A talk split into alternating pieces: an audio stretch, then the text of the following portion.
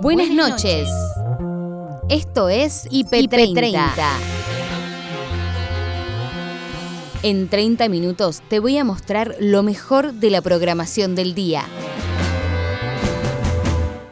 Hoy, a un año de la muerte de Diego Armando Maradona, el recuerdo por parte del monseñor Adrián Guedes. Bien comentaba que Diego hacía donaciones de manera anónima a la parroquia. Sí, claro. Muy pocos sabían, solamente el doctor Matías Morla, a quien Diego le encomendó de que siguiera con esta obra. Eh, muy, muy severamente. Y él confiaba mucho en el doctor Matías, entonces eh, hace muchos años empezamos a trabajar juntos. se acercó a la parroquia a dialogar con usted? Eh, son cosas en el corazón. Aumentan los casos de coronavirus en Argentina. El análisis por Nicolás Kreplak. La semana que pasó la provincia cerró con un 10% de aumento, que es poco, pensando que nosotros tuvimos eh, 12.000 casos de máxima en el peor momento y ahora estamos en 450 casos promedio, cerca del 4%. Yo creo que estamos ondulando en un nivel bajo, no baja más, es cierto, no, eh, frenamos después de 20 semanas de descenso, frenamos el descenso de 7 semanas, pero ondulamos en niveles bajos, con una apertura muy grande de las actividades. Para mí la preocupación principal tiene que ver con lo que pasa en Europa que mencionabas recién y cómo nos, nos preparamos de cara al otoño y el invierno que viene. Miguel Schiaretti habló sobre el aumento de precios en la carne en imagen positiva. Para decirlo eh, con un título literario, eh, crónica de un aumento anunciado. Este, nosotros lo predijimos hace un mes atrás en función de dos elementos. El primero de ellos es que la, la oferta ganadera estaba en caída de manera eh, pronunciada en función de la falta de rentabilidad del engorde a corral. Jorge Delía, en exclusiva, a días del estreno del cuento del tío. Me pone muy contento cuando vienen estudiantes de teatro a hacerme notas o todo eso, o a pedirme alguna colaboración y qué sé yo. Y también los tipos profesionales y, aptos y ya que se tiran a la cancha con todo, como Nacho, eh, que yo no conocía, eh, me dio un placer muy grande trabajar con él.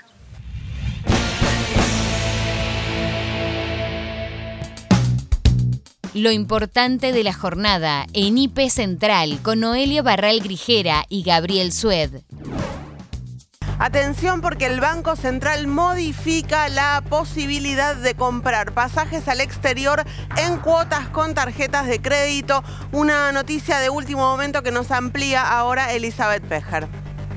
Sí, efectivamente, a través de la resolución 7407, el Banco Central acaba de ordenar a entidades financieras que proveen de tarjetas de crédito a sus usuarios que se prohíba la venta en cuotas tanto de pasajes como de servicios turísticos al exterior, lo que... Eh, consultada las fuentes del Banco Central respecto de esta decisión que rige a partir del día de mañana 26 de noviembre, es decir, no se van a poder comprar más pasajes ni servicios de hotelería o otro tipo de servicios turísticos eh, del exterior en cuotas.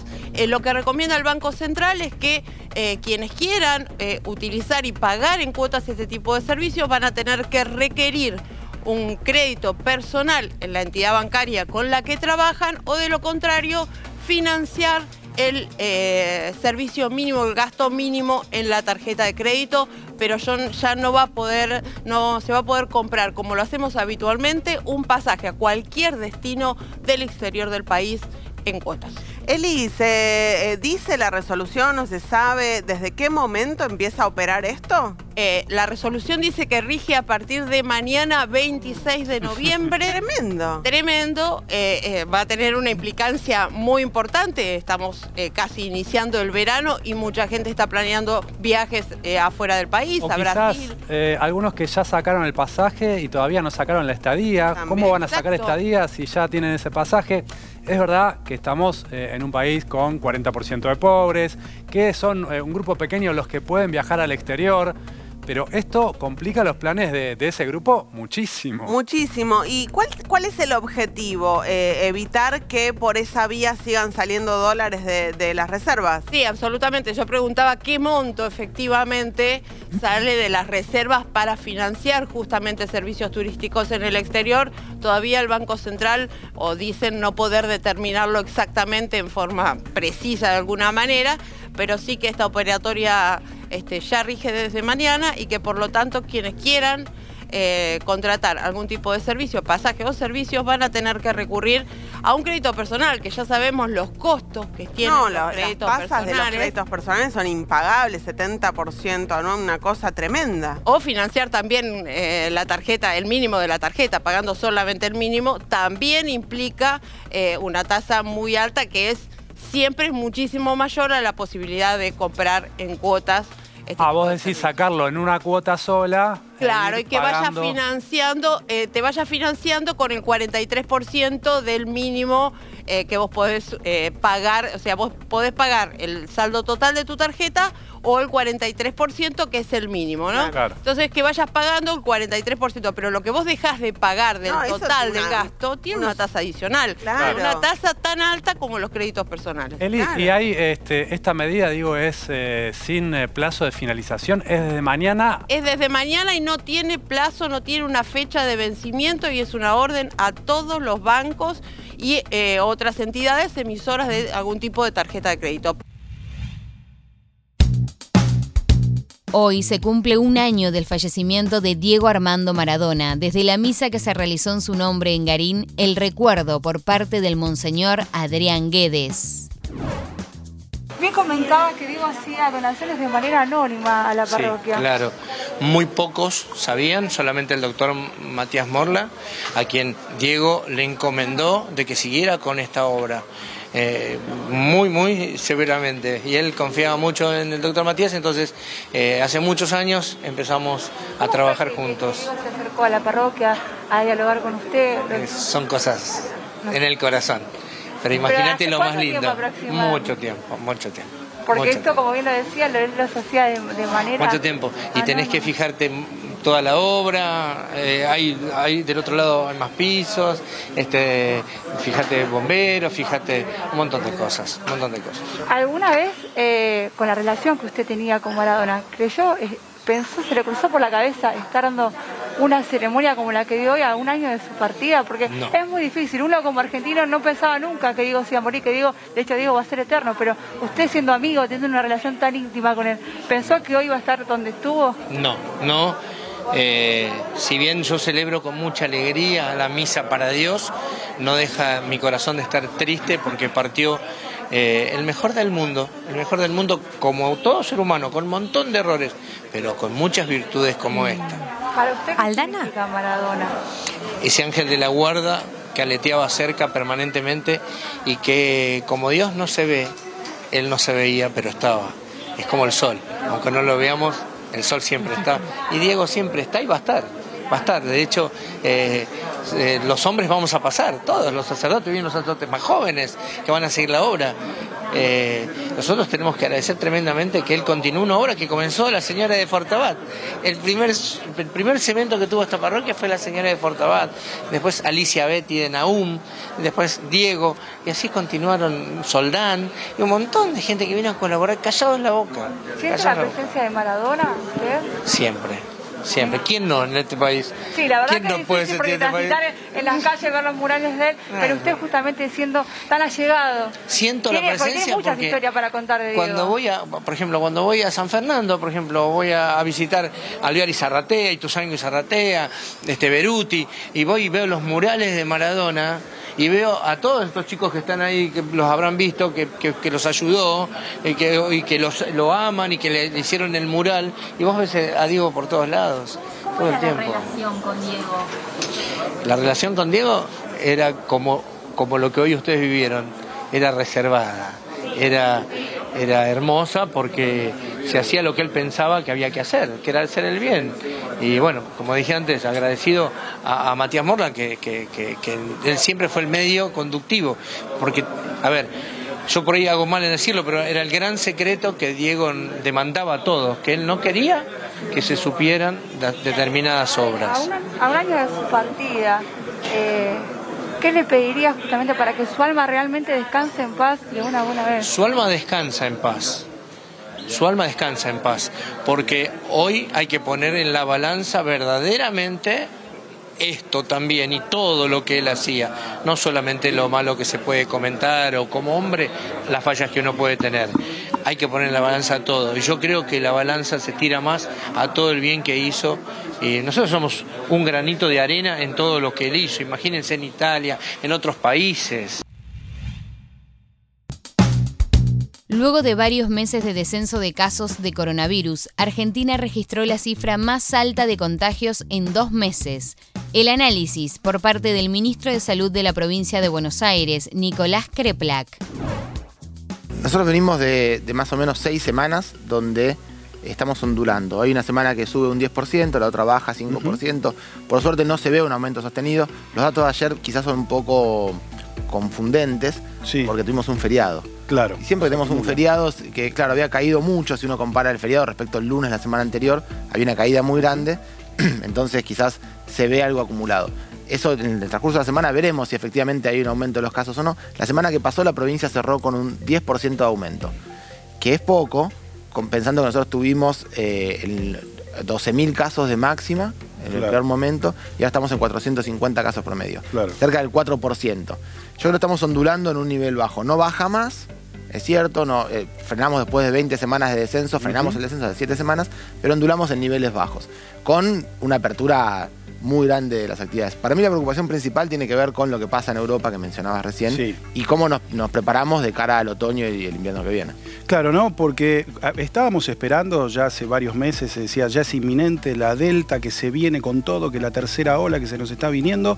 Bueno, finalmente eso no terminó de suceder y ahora tenemos la misma sensación. Europa está con todo este problema, digo, ¿se nos viene esto? ¿No se nos viene?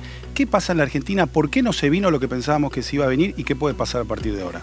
Yo creo que no se vino lo que se pensaba que iba a venir con la Delta por el trabajo que se hizo, eh, que fue un trabajo de fronteras muy fuerte, eh, que logramos atrasar más de cuatro meses la llegada. Los primeros casos de Delta en nuestro país se vieron el 4 de junio y, finalmente se, tornó mayoritaria ahora. Entre el 4 de junio y ahora eh, teníamos muchísimos más casos. Si en ese momento hubiéramos tenido transmisión de Delta, hubiera sido probablemente una, generación de una ola nueva. Así que yo creo que, fue un, éxito de la campaña de, las medidas de cuidado y que además fueron los meses agosto, julio, agosto y, septiembre de máxima velocidad de vacunación y que entonces cuando, cuando se abrió y la Delta se hizo se hizo predominante como ahora, que es prácticamente la única que está, eh, teníamos un porcentaje de vacunación en la provincia de Buenos Aires supera el 80%. Entonces, yo creo que, eso es lo que nos, permitió no tener eh, esa ola en este momento. Ahora, ¿qué va a pasar en el invierno próximo? Todo nos hace pensar de que va a haber un aumento de los casos. Porque es lo que sucede siempre en las enfermedades respiratorias, aumentan en la, en la temporada de otoño y de invierno, porque en Europa vemos que con porcentaje de vacunación, como los de Argentina, hay una ola nueva es cierto que hay países que tienen menos porcentaje de vacunación y la situación es más grave. Pero los que tienen la situación como nosotros siguen teniendo también aumento de los casos, como pasa en España, por ejemplo. Entonces tenemos que prepararnos para llegar a esa situación. Tenemos tres meses de ventaja en mejores condiciones. Y ahí está el punto ¿no? del refuerzo de la tercera dosis. ¿Cuál es el objetivo? ¿Cuál es el objetivo que se han propuesto para llegar con la población, mayor cantidad de personas vacunadas ya con una tercera dosis y con el refuerzo? Sí, yo creo que son tres cosas. La primera es tenemos 20% de la población que no se vacunó. Tenemos que lograr que se vacune la mayor parte de ¿Por qué no se vacunó ese 20% de la población? Hay, hay muchas razones. Yo creo que la, primera tiene que ver con... No, es tanto antivacunas, que quizás los hay, y yo creo que sobre todo se inauguraron las antivacunas con esta pandemia, también debido a, algunas campañas comunicacionales, esto de, la idea de seleccionar qué, vacuna quiere uno que no tiene ningún basamento científico, sino que tiene que ver con, más campañas y otra cosa. Eh, creo que eso también ha hecho que, haya gente que, haya desconfiado. Lamentablemente ha habido mucha información mala al respecto de eso, que sigue habiendo, y eso creo que influye incluso en, los niños que no se han vacunado tanto. Un repartidor falleció luego de chocar contra un auto. La lucha y pedido de justicia por parte de su hermana Pía en tarde a tarde. Bueno, eh, la primera pregunta es, eh, ¿qué fue lo que pasó que, terminó lamentablemente con, el fallecimiento de Cristian o qué es lo que saben que pasó? Mira, yo vivo en otro país desde hace ya cuatro años, trabajo en México.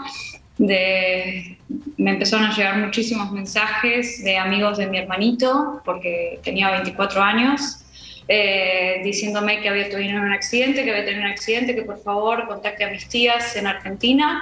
Automáticamente las contacto, contacto amigos que trabajan en el municipio de Pilar y pido por favor que eh, se fijen si esta información era verídica. Dicho y hecho fue así. Un conductor mayor, no llega a los 60 años, eh, por cuestiones de causa, no, no, sé si podemos decir el nombre del señor y eso, pero estaba frenado en la calle Guido, es una, una calle mano contra mano, y de repente de la nada hizo una maniobra hacia el lado izquierdo donde en la declaración dice que a mi hermanito no lo vio, no lo vio, mi hermanito estaba trabajando eh, y se lo llevó puesto, se le dobla el manubrio, eh, lo que le provoca un golpe muy fuerte en la caja torácica, por lo que entra en un estado de paro cardíaco, llaman a la ambulancia, intentan eh, reanimarlo, perdón, me, me muy mal y no lo pudieron reanimar y falleció. Bueno, qué momento difícil, por supuesto, y te agradecemos doblemente, ¿no? La posibilidad de, dialogar con vos en un estado de duelo absoluto. Eh, agradecerte a vos y al doctor también que te acompaña. Em, bueno, no sé, vos pudieron hablar con, este sujeto, con el hombre que, dice no haberlo visto y que termina matando a tu hermano. Em, ¿Cómo sigue ahora la situación, la investigación, la causa? Sí, acá lo que tenemos es en principio un homicidio culposo. Lo que nosotros sabemos no es porque hayamos hablado con él, sino por la declaración que dio. Eh, en principio está encuadrado la investigación, homicidio culposo. Ahora estamos a la espera de las cámaras del lugar del hecho. Eh, lo que se hizo, bueno, es la autopsia para verificar eh, cuál fue la causa del fallecimiento y a partir de ahí lo que se inició es, de alguna manera, un reclamo que la familia no va para nada a subsanar el, problema y todo esto, pero se inicia una investigación a ver si esta persona, cómo era el endosaje en sangre, qué, graduación podría llegar a tener o no. Quizás, pero lo que quiere la familia es que se pueda esclarecer este hecho, porque ya a ella, el hermano, no se lo devuelve nadie, pero por lo menos ver en qué circunstancias se dio la muerte. Pía y Roberto, hasta ahora, ¿qué, respuesta pudieron recibir o si la tuvieron por parte de, la empresa? Sabemos que siempre hay un debate alrededor de las condiciones en las que están trabajando eh, estos chicos y que generalmente termina siendo muy precarizada. Eh, ¿Qué es lo que pudieron obtener por parte de ellos? La realidad es que por parte de la empresa no hay respuestas Este sábado las librerías independientes de la ciudad de Buenos Aires realizarán actividades en el marco de la convocatoria Leer es un plan. Ana López, dueña de la librería Suerte Maldita, contó todos los detalles.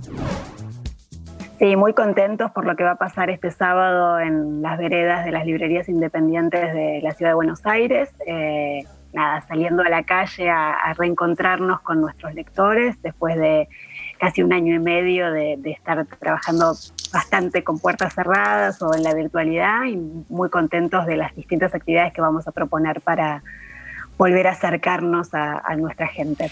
Eh, la COP eh, en Almagro, suerte, suerte Marlita, ustedes en Palermo, Ritualitos en Liniers, Mandrágora en Villa Crespo, parte de lo que va a ser este sábado.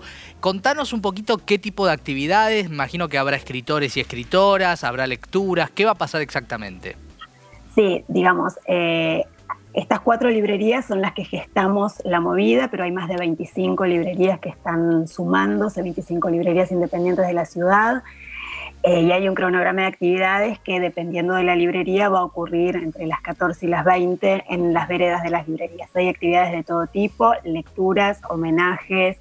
Eh, aquí en Suerte Maldita va a haber 10 escritores leyendo sus subrayados preferidos. Este, hay intervenciones artísticas en vidrieras de, distintas librerías, intervenciones poéticas, así que los invitamos a consultar las actividades en leeresunbuenplan.com.ar, donde pueden bajar los horarios y, las actividades de cada librería, que en general están acompañadas por una propuesta gastronómica en asociación con alguno de los comercios de, de los barrios. Nos interesa mucho este momento asociativo post pandemia o post prepandemia. ¿Sí? total. Bueno, ustedes que están en la calle Serrano, por ejemplo, al 1300, ¿no? Eh, ¿qué, nos podés adelantar, por ejemplo, lo que va a pasar en, Suerte Maldita? Algunas de las... Me imagino, porque además también hay una cosa dentro del mundo de la literatura en estos últimos años que han aparecido tantos escritores y sobre todo grandes escritoras, mujeres, que son las protagonistas, ¿no? Hay un renacimiento del fervor por la lectura.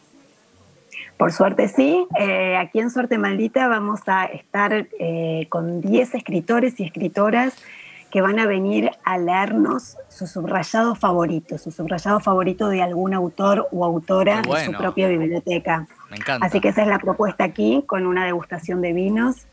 Eh, y vamos a estar interviniendo la, la vidriera de la librería con los subrayados preferidos de nuestros lectores. Qué bueno, Ana. ¿Y quiénes son? ¿Me podés adelantar algún nombre para atentar a los que están mirando? Va a estar Luciano Lamberti, va a estar eh, Silvia Parraguirre, va a ah, estar Estuvo el domingo en Biblioteca IP, Silvia. Sí, sí, ah, bueno, un, lujo. Estamos muy contentos de tenerla Silvia, es como una invitada absolutamente de lujo, va a estar Marcelo Rubio, tenemos este, nada, una agenda realmente de escritores y escritoras Qué bueno. Cada vez en Argentina es más costoso comprar carne, inclusive en algunas carnicerías el asado puede valer mil pesos el kilo. Miguel Escharetti, titular de la Cámara de la Industria y Comercio de Carnes, en imagen positiva. Para decirlo eh, con un título literario, eh, crónica de un aumento anunciado. Este, nosotros lo predijimos hace un mes atrás, en función de dos elementos. El primero de ellos es que la, la oferta ganadera estaba en caída de manera eh, pronunciada en función de la falta de rentabilidad del engorde a corral.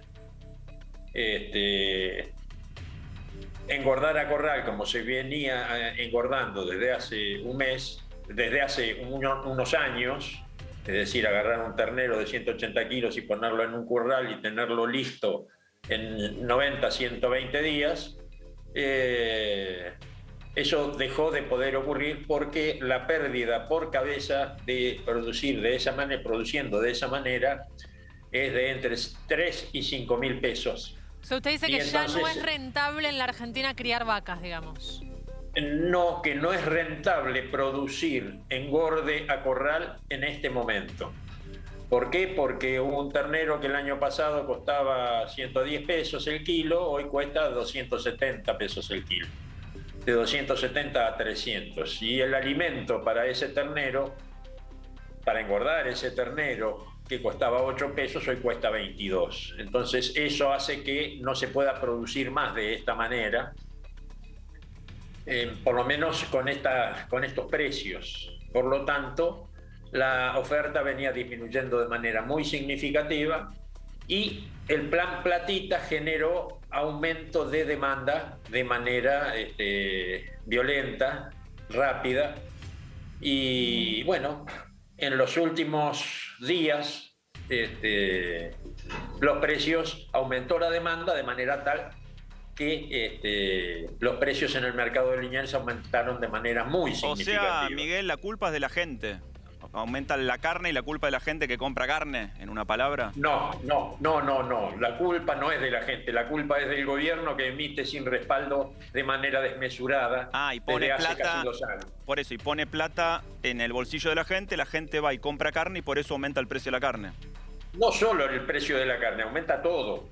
No es el precio de la carne es la desvalorización de la moneda la que genera esto. Pero de todas maneras, este, aumentó de manera muy violenta los la primera semana y después la gente que dejó de comprar carne cuando los precios eh, se pusieron así, hacen que esa misma, esa misma carne que había aumentado haya retrocedido casi 10 puntos y el, el aumento quedó hoy en el mercado entre el 10 y el 15% según la categoría. Ahora, Miguel, la, producción para consumo interno cayó un 20% en el último año. Si antes se faenaban cinco vacas para que coman los argentinos, ahora se faenan cuatro. Pero la exportación de carne creció un 300%. Con lo cual, ¿En cuánto, no es que tiempo, no creció 300%? ¿En cuánto tiempo creció 300%? La exportación en los últimos tres años creció un 300%, un 75% vendido a China, todo según datos oficiales de exportación. Sí, sí, es cierto eso, es cierto eso. Axel Kisilov se reunió con intendentes del Frente de Todos, Sergio Massa y Máximo Kirchner. El intendente de Ensenada estuvo presente y habló sobre el encuentro en Redacción IP. Primero estaban todos los intendentes del Frente de Todos, y eso no, nos hace bien juntarnos a todos, una linda reunión. Eh, por supuesto, el gobernador nos invitó, ¿no? A comer con él y agradecernos. La verdad que tuvo un gesto muy bueno, ¿no? El gobernador. Y en base a lo que estaban hablando ustedes, eh, no se habló el tema. El que, el que dice que se habló el tema no, no está diciendo la verdad. No era el lugar y no era el momento para hablar de este tema. Y distintos compañeros tienen sus posiciones. Eh, a ver, eh, hay una clara posición del presidente de la Nación que dice sí a la reelección de los intendentes, lo, ha hecho públicamente, no ha, dicho a nosotros, pero en otro contexto y en otro lugar. Esta reunión fue una reunión de, laburo, de, trabajo, de, de, ponernos las pilas por, por los dos años que viene, de trabajar todos en una unidad muy fuerte, se necesitan a todos, la verdad que eso lo puso muy claramente el gobernador y lo puso en valor, el esfuerzo que hicieron todos los, jefes comunales, así que la verdad que fue una, reunión muy piola y, vuelvo a repetirlo, un gesto muy bueno del gobernador de la provincia, Axel que nos invitó a todos sin exclusión eh, y por supuesto que sí, que estuvieron el diputado Máximo y el diputado Massa. ¿no? Sí, Mario, pero vamos un poquito al hueso sobre lo que sí se habló. ¿Le pidieron más obras para el año que viene del Fondo de Infraestructura Municipal? ¿Qué, qué más? Contanos un poquito lo más picante. No, no, o sea, a ver, siempre se habla de eso, que la obra pública es una herramienta muy importante para darle respuesta a la gente. Y de hecho todos los intendentes en todos los gobiernos eh, pedimos obras, porque los presupuestos nuestros son presupuestos acotados que a veces no nos da eh, para hacer algunas obras si no tuviéramos la ayuda de la provincia y de la nación. Eh, pero esto es histórico, que siempre los intendentes van a estar pidiendo que, se, se pueda, vamos a decir, desde la provincia eh, a enfrentar costos que, a veces no nosotros no podemos. Ahora, Seco, eh, eh, esta situación es particular. ¿Cómo? perdón, perdón que le interrumpa. Esta situación que usted menciona de la obra es diferente en, el, en cuanto al contexto porque estamos en plena negociación de un acuerdo con el Fondo Monetario Internacional. El ministro de Economía, Martín Guzmán, le garantiza a casi todos con los que habla que el gobierno nacional va a conservar eh, el, capital que tiene puesto en obra pública para el año que viene. ¿Usted cómo lo ve? ¿Cree que el Fondo Monetario puede condicionar eh, a la Argentina en este, con este planteo en particular? Bueno, yo soy de los que digo de que primero hay una deuda con el pueblo argentino bastante grande que está esperando hace mucho tiempo y, espera soluciones eh, importantes ¿no? En, en, lo que los reclamos de todos los días, ¿no? Eh, y después, claro que hay una deuda generada por, por Macri, vamos a decir, y todos los funcionarios, que es muy importante, es muy grande, ¿no? Se habla de unos 50 mil millones, que realmente es eh, una cifra muy dura para enfrentar. Ahora, también hay un error, vamos a decir, del Fondo Monetario Internacional de haberle dado a un loco como Macri eh, semejante caudal de dinero para que lo explote y, después termine, vamos a decir, licuado en los paraísos fiscales y en las cuentas truchas que tienen en Panamá. Jorge Delía estrenará el 9 de diciembre su próxima película, El cuento del tío. El actor aseguró que fue un placer ponerse en la piel de ese personaje y además recorrió su trayectoria en diálogo con Maxi Legnani. Y muy linda, y además este, trabajar con el elenco que vos lo acabas de mencionar uno por uno, eh, fue, fue además extremadamente divertido, se trabajó mucho. Eh, yo tengo, tengo, bueno, soy un tipo ya bastante jovato, tengo un currículum grande en, películas y todo, pero a mí me, me, me, pone muy contento cuando vienen estudiantes de teatro a hacerme notas o todo eso, o a pedirme alguna colaboración y qué sé yo. Y también los tipos profesionales y aptos y ya que se tiran a la cancha con todo, como Nacho, eh, que yo no conocía, eh, me dio un placer muy grande trabajar con él.